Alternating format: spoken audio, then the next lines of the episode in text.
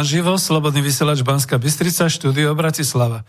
Počúvate klub národohospodárov číslo 70, lomeno 2.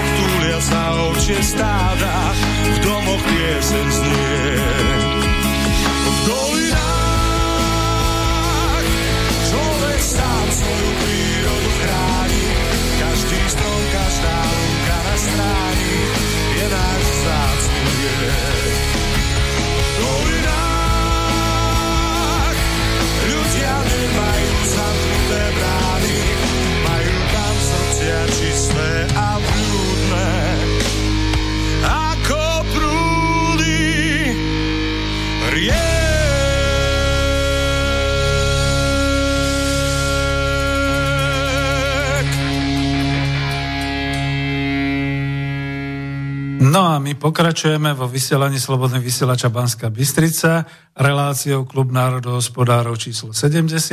Toto je rímska dvojka, čiže pokračovanie. V prvej hodine ste si mali možnosť vypočuť záznam z relácie s profesorom e- histórie e, pánom Matúšom Kučerom. V tejto druhej časti budeme naživo.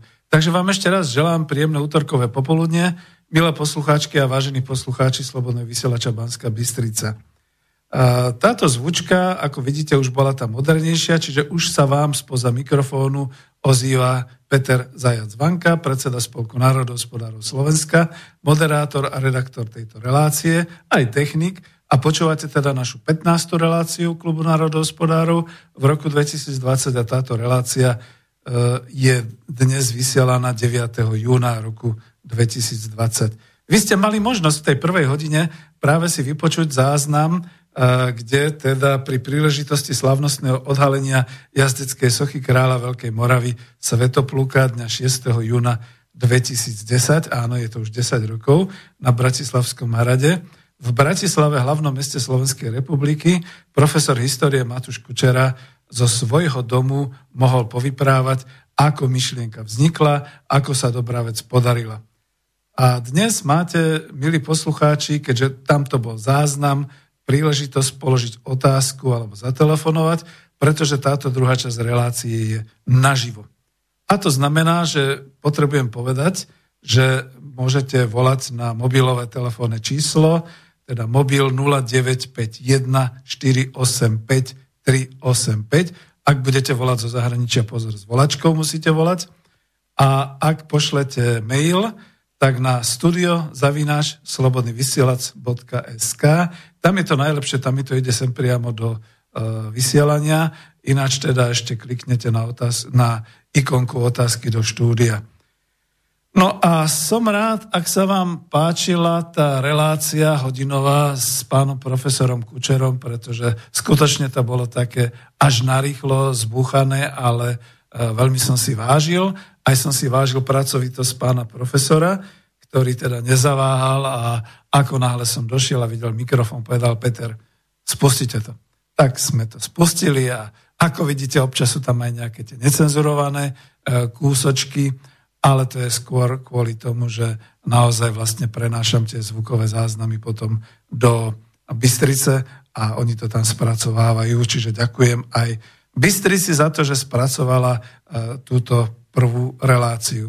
No aby ste teda vedeli, 6. júna roku 2020 sa na Slovensku nič nedialo.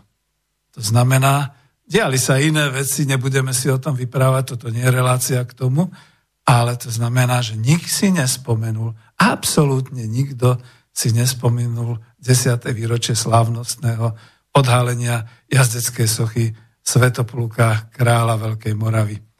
Ja som bol, nebol som v ten deň, ale chodím tam a bol som len nedávno s rodinou, s manželkou priamo hore na hrade. E, už sa trošku rozvoľňovala táto korona situácia, a tak sme zistili, že áno, hrad je otvorený, nádvorie je otvorené, vyfotil som sa tam, prešli sme sa tam, bolo tak zhruba no, 10-15 ľudí. Je tam krásny výhľad na Dunaj, na Petržálku, na Bratislavu z tej e, ľavej strany. Dá sa ďal prejsť poza hrad, tam vidíte zvyšky vlastne toho veľkomoravského kostola. Keď idete ďalej, je tam renovovaná ružová záhrada, Všetko nádherné a je to naozaj veľmi dôstojné miesto v Bratislave na turistiku, na návštevu, alebo aj na také podujatia, ako hovoril pán profesor, to znamená e, nejaká tá slávnosť e, kyticu kvetov, mladomanželia a podobne. Čiže je to naozaj veľmi, veľmi dôstojné miesto. No a ešte jednu vec, keďže som teraz trošku dopočúval s vami, tak takú malú oprávku tam niekde zaznelo odo mňa, nie od pána profesora, že Svetopoluk král 864, teda 846 až 894. Nie je to pravda. Ja viem, že on už v tom čase žil. Už bol dokonca aj kniežaťom nitrianským, veľmi mladý, veď teda prisluchal k rodu. A e, vlastne e, on sa ani v tom roku 864 nestal priamo kráľom, pretože tom čase už vrcholila taká súperivosť medzi e, nitrianským kniežatstvom a moravským kniežatstvom. O tom všetkom, ako to prebiehalo, ako to bolo s kniežaťom Rastislavom, píše priamo pán Matúš Kučera v postavách Veľkomoravskej histórie. To je kniha, ktorá vyšla v edícii vydavateľstva Perfekt. A ja tu len teda píšem, že e, ono to trošku bolo tak, že už v tom čase Svetopluk podľa nejakých letopisov berlínskych a xanténskych eh, chcel vymaniť svoje nitrianské kniežatstvo z podmoravskej nadvlády, chcel byť samostatným panovníkom bez Rastislavovho protektorstva, aj keď teda boli príbuzní. Eh, domnievali sa historici, že Svetopluk bol ešte ambicioznejší a chcel nadvládu nad celou Veľkou Moravou.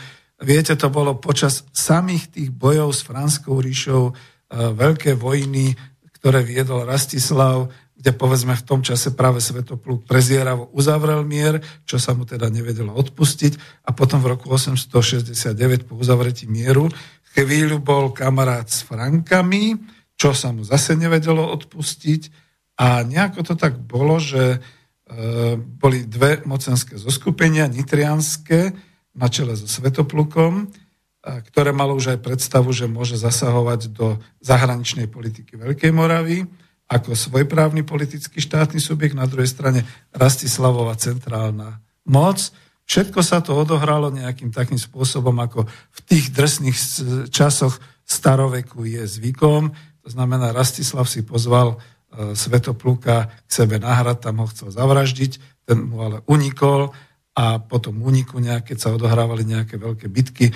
V roku 870 e, bol Rastislav pri Devíne porazený. E, neviem ako ďalej, to si všetko potom preštudujete, mám to tu v knižke, ale som si tu vyškrtol, že áno, potom vlastne Svetopluk akoby viedol armádu proti, proti Rastislavovmu táboru.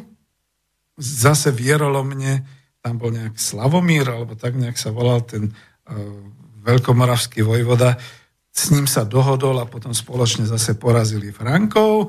No bol jednoducho tiež taký nejaký neuhlídateľný prvok. A od tej chvíle vlastne on už vládol obidvom, e, aj teda moravskému kniežaťu, aj teda nitrianskému kniežaťu a od tej chvíle vlastne rozširoval Veľkú Moravu neustále. Až stabilizovala roku 894 nečakane zomrel, lebo už bol starý na tie časy. No a to potom znamená, že skutočne môžeme hovoriť o tom, zavrem už túto knihu, že e, bol tvorca takej tej Veľkej Moravy a že skutočne teda v tej e, bule pápežskej tuje industrie ho nazval pápež Jan VIII e, kráľom Veľkej Moravy, Rex Sventibaldi, čiže král Svetopluk a od toho sa môžeme my odrážať. No ale to je všetko o také do dokončenie toho, čo sme hovorili s pánom profesorom. Ja tu pána profesora nemám, ani nemám zatiaľ nič ďalšie nahraté, čiže keď sme tam dávali do toho avíza, že budem sa zhovárať s pánom profesorom Matušom Kučerom, e, to už nie. Táto druhá časť by bola skôr taká tá moja s tou témou ako ďalej Slovensko, ale ono sa to občas tak prihodí, že nie všetky nadpisy a nie všetky avíza sa dajú potom nejak premeniť, zoškrtať a tak ďalej. Poznáte to internet. Takže dodnes mám napríklad na Slobodnom vysielači takú tú ikonku s pánom doktorom Harabinom, že e, s doktorom Harabinom diskutuje Peter Zajac Vanka, čo už dávno, dávno nie je pravda. Myslím, že my sme skončili a rozišli sme sa v pohode niekedy v lete minulého roku. Ja som mal problémy s chrbticou a pán Harabín bol na liečení, potom to zobral ďalší redaktor a tak ďalej. A to isté teraz, že dnes táto hodinová relácia skutočne nebude o tom, že by som sa zhováral s pánom profesorom Matušom Kučerom, ale očakávam telefonáty, očakávam maily, čiže telefon 0951 485 385 alebo maily. Mám tu aj dva také ďakovné, dve také ďakovné odozvy z tejto relácie. Jedno môžem hneď povedať, že mám poslucháčku z Čiech, ktorá teda napísala, že je veľmi rada, že tieto vysielania dávam a že pokračujeme vo vysielaní knieža Matúš rozpráva už tou desinou, pretože všetkých tých 9 predchádzajúcich dvojhodinových relácií má nahratých a argumentuje s nimi tam, povedzme aj v tom českom prostredí, kde nie všetci sú nadšení z toho, že Veľká Morava, hlavne teda my ju teda definujeme, že bola predovšetkým centre e, slovenskom a my to datujeme od toho, keď teda král Svetopluk, alebo teda knieža Veľkomoravské Svetopluk sa ujal nad vlády. To bolo okolo toho roku 870 v tých bojoch úspešne ich ukončil, potom úspešne rozvíjal eh, aj územne, ale aj posilňoval aj administratívne, aj mocensky eh, Veľkú Moravu ako jednu z tých štyroch ríš, ktoré boli, to znamená Franská ríša, dolu Pápežská ríša, Rímska, juho, východne Byzantská ríša, môžeme trošku hovoriť aj o Bulárskej ríši, s ktorou mala Veľká Morava hranice práve od toho roku 883, keď teda, tak ako ho vidíme na hrade, kráľ Svetopluk, kráľ Veľkej Moravy, ďakoval svojim vojskám, ktoré prešli brodom cez Dunaj v roku 882, e, zaútočili a podmanili si Panóniu, vtedy Panónia bola celá tá rovina až po Srbsko, s tým, že tam žili Slovania a určité kmene ešte čo zostali od Avarov, patrilo to Franskej ríši, tu si podmanil a tu si potom držal vlastne až do príchodu starých Maďarov. Takže takto to asi bolo. No a v roku 883 ešte ďalšiu výpravu viedol, kde teda si na tých ďalších 11 alebo koľko rokov Panóniu podriadil aj administratívne a mocensky. tuto by som to chcel ukončiť, iba potom, keď pozriem na telefonáty alebo na maily, že by niečo prišlo, potešíte tým pána profesora Kučeru, čiže posielajte, ja mu aj toto nahrám, aj toto vlastne uh, všetky tie uh, maily, pripomienky, otázky, pozdravy, ktoré pošlete, tak mu dám. No a tým končím. Dnešná téma, ako ďalej Slovensko. No, ako by som to povedal, dnes máme 27-ročnú republiku, Slovenskú republiku, a aká je situácia? Máme tu do Slovenskej republiky nasťahovaný cudzí kapitál. Máme štátnu dlžobu, štát Slovenská republika je zadlžená na 50,5 miliardy eur. V tejto chvíli aktuálne to je tých 45 miliard starých dlhov a 5,5 miliardy len za dva mesiace novej vlády, ktoré sme nadobudli. Máme deravý štátny rozpočet a z pôvodnej výšky 15,5 miliardy eur tam priebežne nateka oveľa menej vzhľadom k takmer 70-dňovému zmrazeniu produkcie e, ekonomiky na Slovensku spôsobenej ohrozením pandémiou koronavírusu a dnes očakávame navyše dôsledky valiacej sa svetovej hospodárskej krízy, keďže táto naša, v úvodzovkách naša ekonomika na Slovensku je takmer úplne až na ten štátny rozpočet v rukách cudzích svetových investorov. Takže čo ďalej Slovensko? To by bolo také zaujímavé. Toto je tá téma, kde nadvezujem, pretože sa ponúka doslova obdoba so situáciou tesne pred pádom Veľkej Moravy, keď už Svetopluk nežil. Aby sme všetci vedeli aj osvetovo, v roku 907 sa pod Bratislavou vo Veľkej bitke stretli staromaďarské kmene, kde už teda na ich strane bojovali aj niektoré kniežatá, niektoré teda vojenské sily Slovanov, Slovákov s Bavormi. No a tam teda tvrdo Bavory porazili e, maďarské kmene, čiže až od tej chvíle sa datuje nejaké to usádzanie týchto staromaďarských kmeňov. To je to, čo mu hovoríme my temné 10. storočie, keď sa vlastne e, rozpadávala Veľká Morava. A z plne veľ, rozvinutej veľkomoravskej spoločnosti, kde sa rovnako dobre rozvíjala moravská časť a jej hradiska, ako aj česká časť pôvodne pod Boživojom a potom priamo e, bola na Hračanoch Svetopluková e, vojenská e, hliadka. Takisto bolo tu západné Slovensko na tom trojmedzi Bratislava, Nitra, Ostrihom, horské oblasti Slovenska aj s Potisím okolo Košica dolu, dolu potom až na uh, Tisu a na tieto uh, východoslovenské nížiny. Uh, to je to práve, že táto obdoba alebo táto paralela mi napadá, pretože uh, pozrite sa, čo sa dialo. Uh, Veľká Morava zanikala bez nejakého záznamu, nikto vtedy nemal internet, ani to nezapisoval, až skoro o 100 rokov neskôr byzantský cisár Porfiro Genetos a potom ďalší ako Anonymous a tak ďalej, ten bol ale taký už uhorský, dalo by sa povedať, popisovali tú situáciu, ale to viete, skúste si tak povedať, že ako to bude v roku 2189 alebo 2089 stačí úplne zapisovať tie naše dejiny nežnej revolúcie, nejaký ten archivár do médií, ktoré vtedy budú, hádam, niekde ešte rozvinuté. No a mne to ešte pripomína jednu vec, že také tie odstredivé sily, ktoré sa po smrti Svetopluka rozvinuli naplno, a to neboli len teda jeho synovia, vraj sú len dvaja synovia, ten tretí, že bol vymyslený, alebo ľavoboček, to sa nevie, ale teda naozaj Mojmír druhý a Svetopluk druhý. A to všetko mi tak nejak pripomína také tie procesy, rozpadu aj iných slovanských, alebo neviem ako to povedať, federácií. Spomeňme si na to, že po odchode Gustava Husáka a po smrti Alexandra Dubčeka sa rozpadávalo Československo. Ja to stále vravím, niekto sa ma pýtal, ako sa vyrovnávam s československou otázkou, tak vždy hovorím, ja nemám politický problém, ja mám hospodársky problém. Hospodársko Československa bolo silné, boli sme mocnosťou exportne orientovanou, vysoko rozvinutou, spracovateľskou, samozrejme so široko rozvinutým potenciálom, ktorý teda pri novom svete už teda bolo treba nejak redukovať. Ale boli sme, boli sme takou veľmocou v tomto smere, no a sa to rozpadlo. Podobne sa odohralo niečo aj v Juhoslávii po smrti Titu, že sa to teda rozpadalo na jednotlivé slovanské a iné republiky.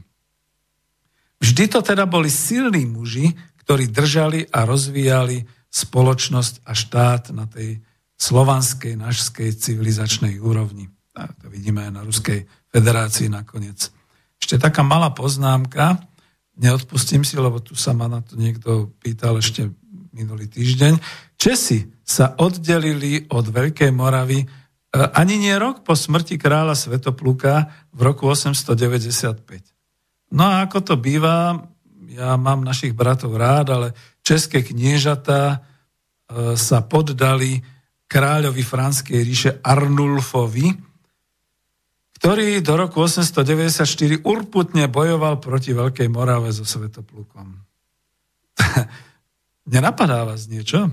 akože vždy boli nejakí dizidenti, vždy bola nejaká piata kolóna a tu ju predstavuje biskup Vičing, ktorému išlo, ako vždy všetkým týmto ľuďom ide o majetky, o čo iného nakoniec.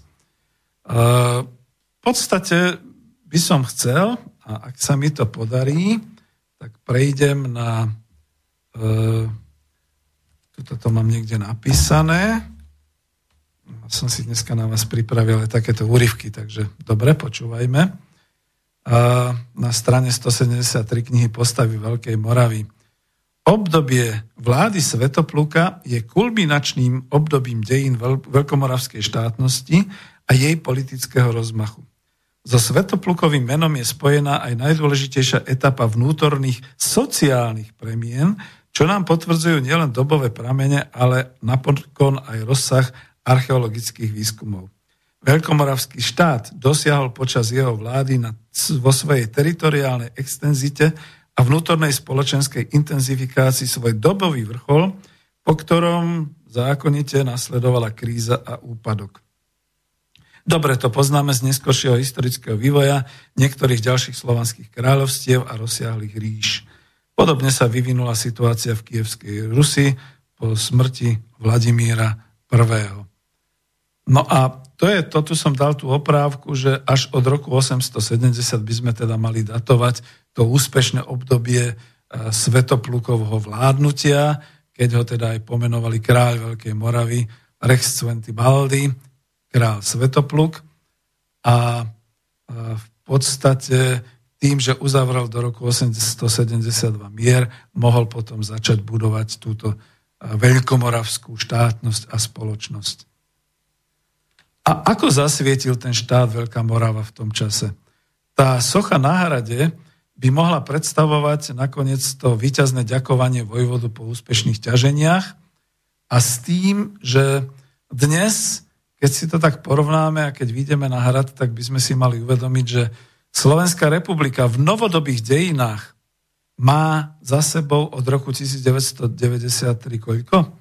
27 rokov ak si pozrieme tam na, to, na ten vrchol, na to obdobie, dneska by sa dalo hovoriť zlaté obdobie Veľkej Moravy, tak to bolo tiež takých nejakých sotva 30 rokov, keď zoberieme 864, 894.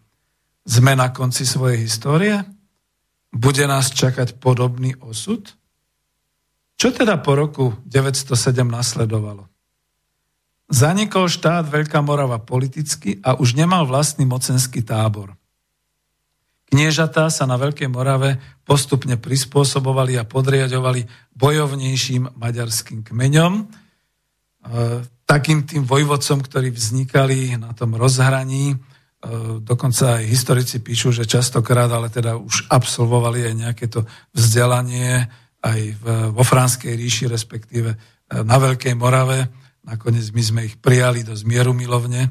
Niekde to bolo v, aj v našich reláciách, lebo tu máme teraz ten Trianon nešťastný, kde sa hrozne Maďari ako žialia, že stratili a tak ďalej a tak ďalej. Neuvedomujú si jednu vec, že v tom 9. storočí ich e, Slovania, Slováci prijali, pomohli im.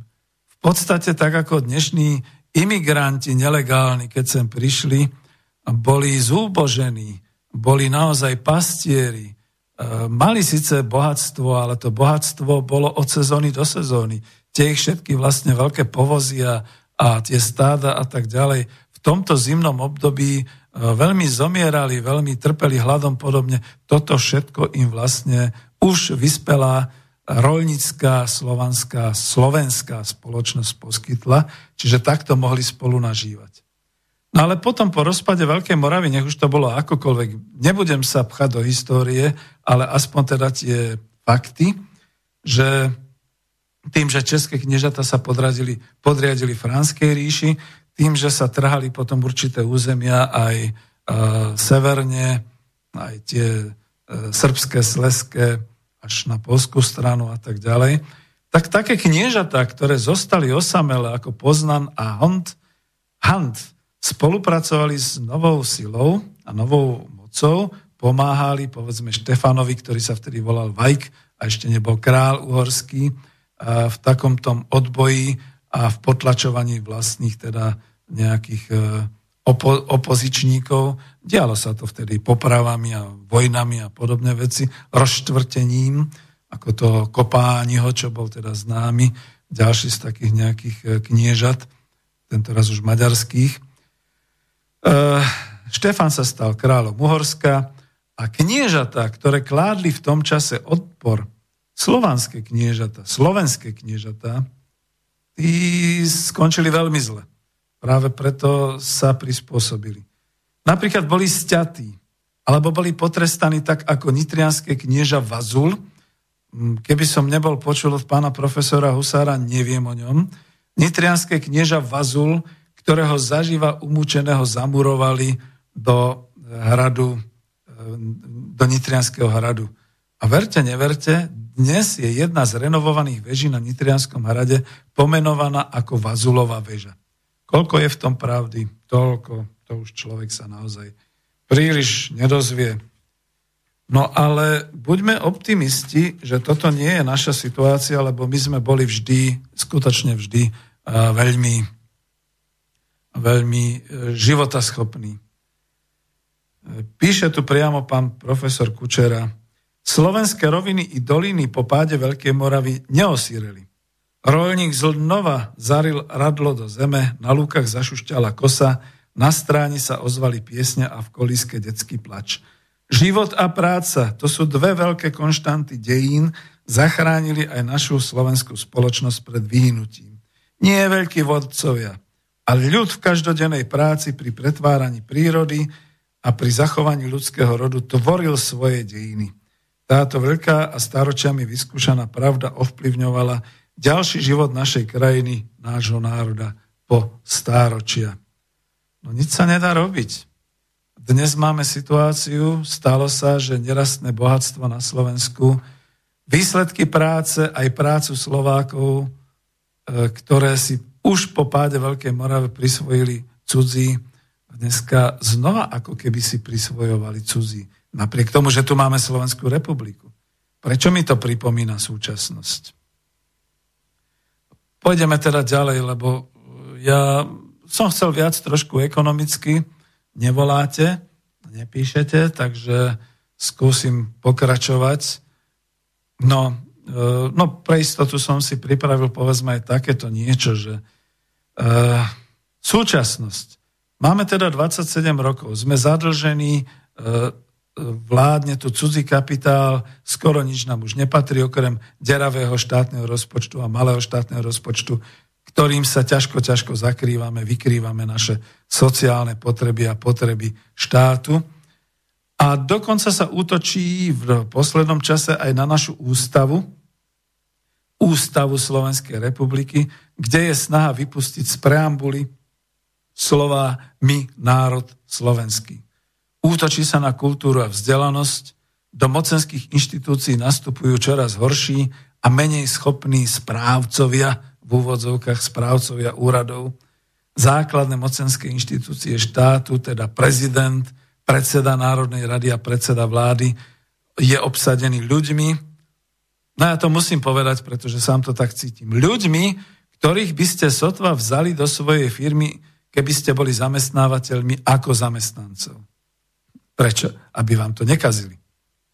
Zavládol tu diletantizmus v ekonomike, diletantizmus v riadení spoločnosti, nihilizmus voči minulosti, ale tak dobre, no našťastie v čase 75.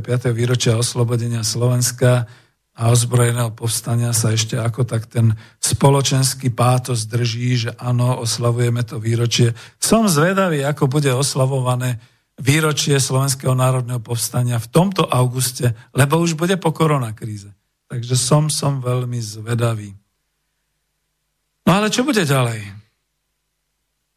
Ja to musím povedať, že aj keď to bolo zapričinené ochranou obyvateľstva Slovenska, boli relácie klubu národospodárov, kde som ocenil, že sa objavili akoby nové makroekonomické kritériá, to predsa viete, to si vypočujte dozadu, predsa len súčasná vládna moc odskúšala si reštriktívne opatrenia, také ako teda tie zákazy, príkazy, obmedzenia, všeobecné karantény, a na rôzne skupiny obyvateľov cielené rôzne nariadenia e, postihované pokutami.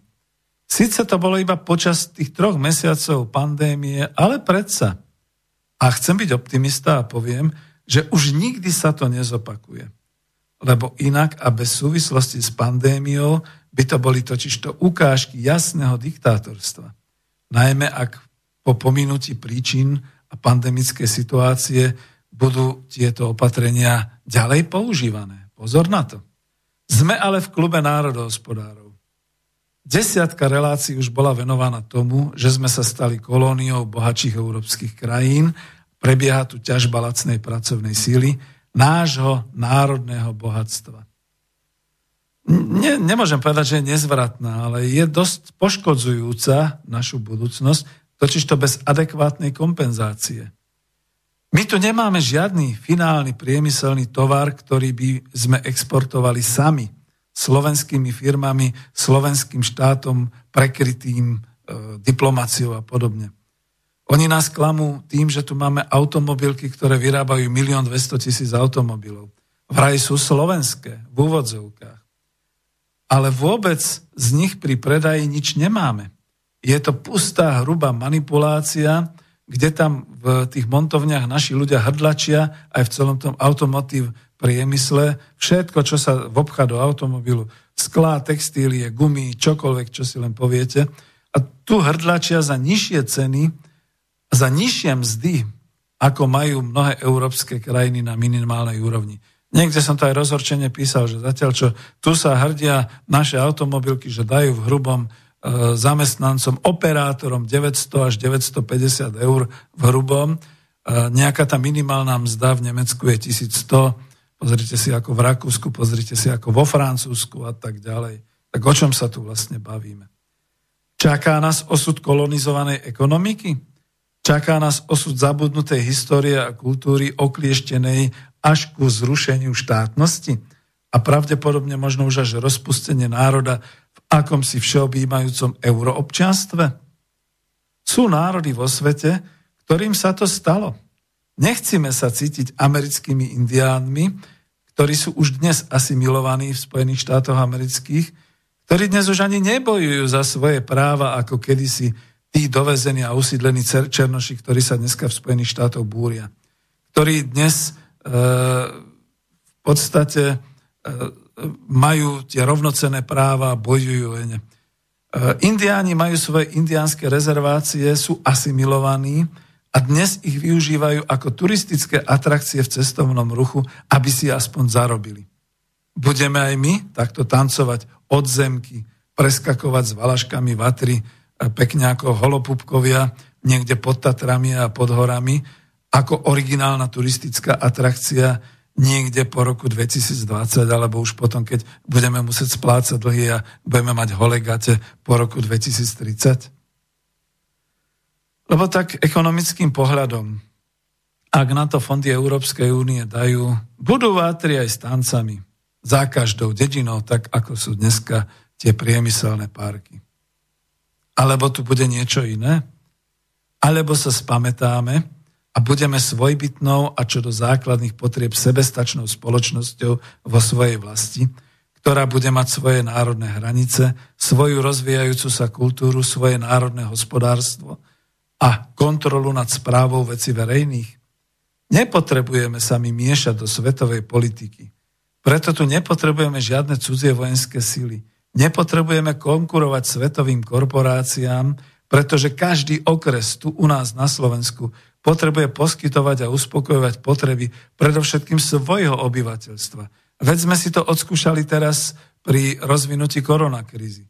My nepotrebujeme byť svetoví, konkurencieschopní, pretože to robia tie národy, ktoré v počtoch 100 a viac miliónov budú e, vlastne chcieť uzurpovať takúto svetovládu alebo určitým spôsobom svoje to veľké miesto na konkurenčnom globálnom trhu a budú pre nich úzke aj štátne hranice. E, nie, my potrebujeme predovšetkým prežiť. Koľko nás je? 5,5 milióna. Tohto roku sa spúšťa sčítanie domácnosti obyvateľstva. Som veľmi, veľmi zvedavý, ako to vlastne najnovšie je. Či teda tí, čo majú trvalý pobyt a už 10 rokov žijú niekde v Austrálii, v Novom Zélande, v Kanade a všeli kde inde, alebo v Estónsku, jak to teraz bolo, dievčina mladá, ktorá sa tam pri, privídala a podobne. Či oni ešte budú akoby nejakými obyvateľmi Slovenska, alebo už sú len krajadmi. Nie, že len krajadmi. Berte to v dobrom aj vy, čo počúvate krajania. Nám ide o to, čo tu vlastne zostane čo zostane tu v Slovenskej republike. A možno to chce aj silnú osobnosť. Takú, ktorá ten meč, tak ako je na hrade Svetopluk, vytasí a jednoducho skríkne, nedajme sa, poďme, starajme sa. No nič, ja už sa tu rozhorčujem a rozvášňujem, dám pesničku a pozriem si, či niekto niekde píše. Po pesničke môžete ešte chvíľu volať, ak budete mať chuť.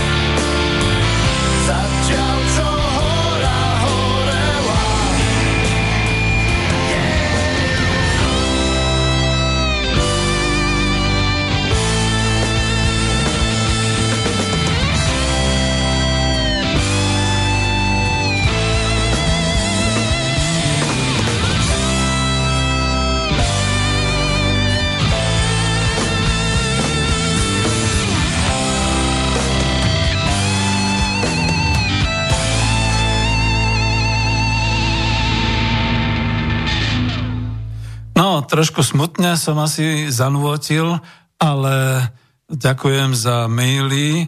Dokonca Ivan, zavinač Ivan ma veľmi prekvapil a ďakujem mu, lebo dal takúto otázku alebo pripomienku. Dobrý deň, prajem pán Zajazvanka, pozdravujte prosím pána profesora Kučeru. Veľmi pútavo rozpráva, nech sa drží a neupadá na mysli. Nechceli by ste spolu niekedy zosumarizovať určité ponaučenia pre nasledujúce generácie? Ďakujem, Ivan. Ivan, aj ja ďakujem, pretože nad týmto nielen uvažujeme, ale aj pracujeme. A ja, viete, pán profesor tohto roku už prežíva svoj 88. rok života. Ja mám 65, tak my sme naozaj takí tí kmeťovia, a vždy, keď prídem k pánu profesorovi, trošku trpnem, že či všetko v poriadku a, a naozaj aj táto koronakríza dala zabrať nám, ohrozeným, starším ľuďom, ale ja stále pokladám aj pána profesora Kučeru za mladíka, za mladšieho pomaly odo mňa, myslím myšlienkovo a teda takým tým, takouto chuťou do života. A mne sa veľmi páči, že je pracovitý. On presne to, čo, o čom sme teraz mali túto desiatú reláciu, e, knieža Matúš rozpráva 10, král Svetopluk, presne toho pred tými desiatimi rokmi takmer odrovnalo, e, myslím tým, že sa utiahol a už potom nechcel vystupovať na verejnosti, lebo zažil taký ten protislovenský temný, ja neviem ako to povedať, taký mrukot, také ako jednanie, ktoré nebolo príliš pekné. No a teraz sa tak trošku pozviechal, myslím, že mu všetci držíme palce a ja s ním hovorím. A aj toto, čo teraz hovorím, e, nahrám a dám aj jemu priamo na vypočutie, čiže bude skutočne počuť a sú tu aj tieto maily, že chcete, aby pokračoval, pútavo rozpráva, ja viem, že je to trošku taký starší hlas, ale tak je to pútavé rozprávanie a dá sa, e, keď sa teda správne dohodneme a vieme správne po tých krátkých úsekoch nahrať e, tieto veci, takže budeme, budeme ďalej pokračovať aj tie ponaučenia. Na jedno z tých ponaučení stále dávame, to je to, že skutočne nám pripomína celá táto situácia v Slovenskej republike aj v Európe ako taký ten tesne pred e, skončením Veľkej Moravy, čiže aj my po tých 27 rokoch, ako keby sme skončili, ako keby sme sa rozpúšťali, máme tu nie dobré pronárodné vlády, nie dobré vlastenecké síly a nakoniec ste to počuli aj z tej ukážky, že keď dokonca e, ten, ktorý bol osočovaný, e, vtedajší predseda Národnej rady Slovenskej republiky Pavol Paška, ktorému potom v rámci takej tej protismeráckej e, celej tej, e, celého toho pohonu prisúdili, možno aj bol, možno nebol, človek nevie, ja sa v týchto veciach naozaj nebudem chcieť ani len orientovať, tak vlastne z toho dostal všetko infarkt a zahynul, zomrel ešte v roku 2018. A naozaj e, to, čo on povedal na tej slávnosti 6. júna 2010, ma zasiahlo. Pretože tiež si myslím, že naozaj som vlastencom a nevyvyšujem sa nad nikoho, ale som hrdý, keď kdekoľvek vo svete počujem slovenskú reč, môžeme sa pochváliť, môžeme ukázať, čo vieme, čo dokážeme, môžeme ukázať, kde tá naša vlast je a sme na ňu hrdí. A ja som to zažil, teraz to kľudne aj poviem, že vzhľadom k tomu, že nebolo priamo ani ako ísť a kam ísť, s kým ísť do boja o parlament, tak som šiel z ľudovou stranou naše Slovensko a presne kvôli programu. Dnes tam nejaký ten sudca vykrikuje, že to je ideológia nejaká taká fašistická ľudovej strany naše Slovensko. Prosím vás pekne, pozrite si program politickej strany. Politická strana väčšinou ide do boja o politickú moc kvôli programu. Ak by sme to brali kvôli ideológii, tak by sme museli pozatvárať no nechcem povedať aj horšie, všetkých po roku 1990, pre ktorých bol nepriateľom štát, nepriateľom Československo, nepriateľom to, že sme mali vlastné podniky, nepriateľom to, že sme mali naše národné hospodárstvo, nepriateľom všetci, ktorí sa len válali a boli zamestnaní a neboli podnikatelia a podobné veci. No veď to by sme teda došli, to by bola občianská vojna. Takže naozaj berme to skutočne tak, že to vlastenectvo, chvála Pánu Bohu, bolo vtedy nejak tak e, rozvinuté. Ešte tu mám ďalšiu jednu, dokonca tuším aj druhá došla.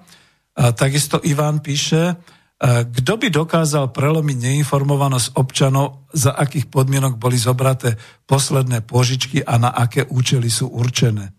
Predsa Kazimír v tom musí mať jasno. Ďakujem. E, snažíme sa. Kľudne poviem, že e, tuto máte trošku obmedzenú moc získať podľa práva informácie, pretože tie sú utajené agentúra pre riadenie dlhu a likvidity Slovenskej republiky mlčí, zatajuje sa, neinformuje občanov. To by bolo pre tých aktívnych novinárov. A opýtať sa prípadne aj pána premiéra Matoviča, prípadne pani prezidentky Zuzany Čaputovej a tak ďalej, že čo sa bude s tými peniazmi robiť a kde sú, lebo podľa nášho názoru, Spolku národospodárov, tie peniaze už boli, čiže už sú na účte štátnej pokladnice a my nevieme, čo sa s nimi deje. Mám byť taký naivný optimista a hovoriť, tak sme si znížili dlžobu, to znamená, zadržili sme sa na rok 2030, aby sme splatili dlžoby z roku, neviem, 2001 alebo ako. Čiže toto je. Máte pravdu. Zatiaľ nevieme prelomiť neinformovanosť občanov a stále hovorím, viete, to už mi niekto napísal, že škoda, že ste sa nedostali do toho parlamentu. No veď škoda, veď ako E, popri tých dobrých veciach, že človek by mal aj nejaký plát a možno by som sa ho vzdal a Boh vie čo, mal by možnosť, mal by tu moc robiť možno takú tú, ten prieskum a všetky takéto veci. No teraz nemáme šancu. Sedím tu v rádiu a môžem akurát trošku dráždiť ľudí, nič iného. Ďalšia otázka. Adriana píše, ďakujem za relácie s profesorom Kučerom. Jeho bohatý zdroj vedomosti treba uchovať pre generácie. Zároveň prosím o informáciu, kde sa dá kúpiť jeho kniha Král Svetopluk v roku, z roku 2010. V žiadnom vydavateľstve nie je k dispozícii. Prečo neurobila Matica dotlač? Uh, milá Adriana, ja si naozaj beriem túto otázku k srdcu a opýtam sa priamo predstaviteľov Matice Slovenskej, čo sa deje, prečo sa deje. Faktom je, že ja som tú knihu kúpil ešte v knihkupectve Matice Slovenskej na, uh, čo to je v Bratislave, uh, Dunajská ulica, alebo ako tam je taká tá Liga Pasáž, tam sídli teraz vlastne Matica v Bratislave, jej kancelária a Neviem o tom. Lebo trošku, kým pán profesor Kučera žije, tak mám také myšlienky, že tak urobíme jednu vec. Jednoducho si e, knižku e, s jeho súhlasom ako autora rozoberieme, dáme ju, proste zapracujem, dáme ju do e, počítačovej podoby a dáme ju vydať niekomu inému. Samozrejme. Takže to. Ďakujem veľmi pekne za túto odozvu. No a teraz ešte nejaké ohlasy, ktoré prišli, e, povedzme, aj pod YouTube, kde je relácia. Pani Renata Zak, myslím, že až, až z Austrálie, píše, ďakujem s mojou rodinou za vaše krásne slová, ktoré budem stále opakovať mojim deťom a vnúčatám. Budem sa s nimi píšiť o našej slovenskej hrdosti, múdreho svetopluka, ktorý uč, uč, učil svoje deti nezabúdať na svoju domovinu, ktorá počkajte, musím si to nájsť, e, ktorá, ktorá e, podľa povesti nerozumných synov spravila koniec slávy aj celého slovanstva v tom čase udupaného cudzími vojenskými čižmami. No nie, deti naše, už sa to nesmie opakovať. Tam je to potom ešte dlhšie, prepašte mi, lebo som si rovno otvoril, čítam to odtiaľ. Viete, ono je to naozaj tak, že škoda, že nemáme režisérov, nemáme filmárov, ktorí by natočili filmy o Veľkej Morave. Ja viem, teraz bola zásluha okolo toho roku 2010 aj pri príležitosti Cyrila a Metoda, že vychádzali seriály televízne, vyšiel aj taký film, všetky takéto veci. Ale trošku také, bojíme sa byť vlastenci, bojíme sa byť takými vývojnými. Veď pozrite sa, čo sa natočilo o Napoleonovi. A pritom to bolo krvilačné, že? Pozrite sa, čo sa natočilo o e, výbojoch, e, ja neviem, anglických, e, anglosasi, franskí bojovníci, francúzskí bojovníci, kde kto, všelijaké takéto a my nemáme. Pritom máme bohatú históriu. Ja si ešte pamätám na rozhovor s jedným uh, ruským predstaviteľom, ktorého som tu mal v štúdiu, keď sme hovorili o tom, že vychovávať mládež je potrebné skutočne aj týmito rôznymi historickými dielami. Pozrite sa, sú všetky tie, bože, ako sa to volalo, je to možno vymyslené, je to na podklade nejakej skutočnosti, že to bol ten škótsky, e, škótsky e, vojvoda, ktorý bojoval proti anglickej korune a podobne. Krvavé to bolo, krv striekala. Z čoho sa bojíme? To, že by sme už prestali byť de- definovaní ako holubičí národ? No veď my sme ako Slovania, ktorí už tu boli usadení okolo Dunaja, e, skutočne e, pomohli Hildixovi sa volal, ten ešte z tých starých kmeňov germánskych bojovať niekde pod Benátkami. Však práve preto potom, že bol jeden z nich aj takým tým nejakým generálom e, byzantského cisára, e, cára, vlastne tam sme dostali do daru, ten, aby sme sa rozoznávali ten, ten štít, na ktorom teda už bol kríž a tie tri kopčeky. A správne to pán profesor Kučera pomenoval, že E, to nie je len Tatra, Matra, Fatra, čo sa neskôršie tradovalo, ale že to je vlastne kresťanský znak. Výťaz Krista na Golgote, jeho na nebe vstúpenie. Vidíte, ja som laik, nie som, nie som veriaci, ale v úcte mám všetky takéto znaky a takéto symboly. A keď to niekto pomenoval, že, že to bolo, ako to bolo, že slovenský štát a ľudáctvo a tak ďalej. No pozrite si na tie smiešné hokejky, ktoré nás mali reprezentovať na dresoch e, e, slovenského manšaftu v hokeji. No myslím, že sme tomu trošku tiež pomohli s pánom profesorom Kučerom, že sme to dostatočne poukázali, ako je prznený slovenský znak. Tak aj tamto povedzme, že bol to síce nejaký hieroglyf, ale prznený, pretože e, skutočne slovenský znak je dvojkríž na trojvrši a je to kresťanský odkaz. Takto by som to povedal. No čo ešte na záver, ďakujem vám veľmi pekne za všetky ohlasy. Budem tlmočiť pánu profesorovi a úplne na záver by som už len dal toľko to, že do tej svojej knihy Ekonomika po kapitalizme som to vpašoval do, takomto, do takého toho príhovoru o autorovi, teda tam, kde som písal aj trošku o sebe, kde som sa narodil, kde som žil a tak ďalej. Odkaz. Sme príliš malou krajinou a málo početným ľudom, žijúcim tu na Slovensku, aby sme miešali svetové dejiny. Máme povinnosť hospodára pracovať na svojom a prežiť. Držíme to našim pokoleniam predkov a sme povinni našu vlast a naše hospodárstvo udržať a zvelaďovať. Našu vlast a hospodárenie v nej obyvateľia Slovenska, slovenský ľud vždy ako štafetu znova a znova zvelaďovali a znova a znova napriek všetkým vojnám, porobeniam a politickým zradám od 6. storočia nášho letopočtu, keďže sme nezabudli svoj jazyk a svoje zvyky, hospodárili sme tu. Je potrebné hospodáriť a rozvíjať národné hospodárstvo Slovenska tak, aby sme tu boli šťastní, prekvitali a rozvíjali sa ďalšie storočia a to bez ohľadu na svetové dejiny. My máme túto povinnosť voči predkom aj voči generáciám potomkov. No možno je to aj odpoveď na ten mailík, že niečo také, nejaké také poučenie z dôb Veľkej Moravy a Svetoplukovej by sme vlastne mohli dať. Týmto uzatváram. Veľmi pekne ďakujem, že ste počúvali aj túto naživo reláciu. Ak ešte píšete maily, sľubujem, že ich skopírujem a vytlačím na papier, aby pán profesor mal možnosť sa potešiť a ja sa s vami lúčim. Ďakujem veľmi pekne za pozornosť a počúvanie tejto relácie. Ano.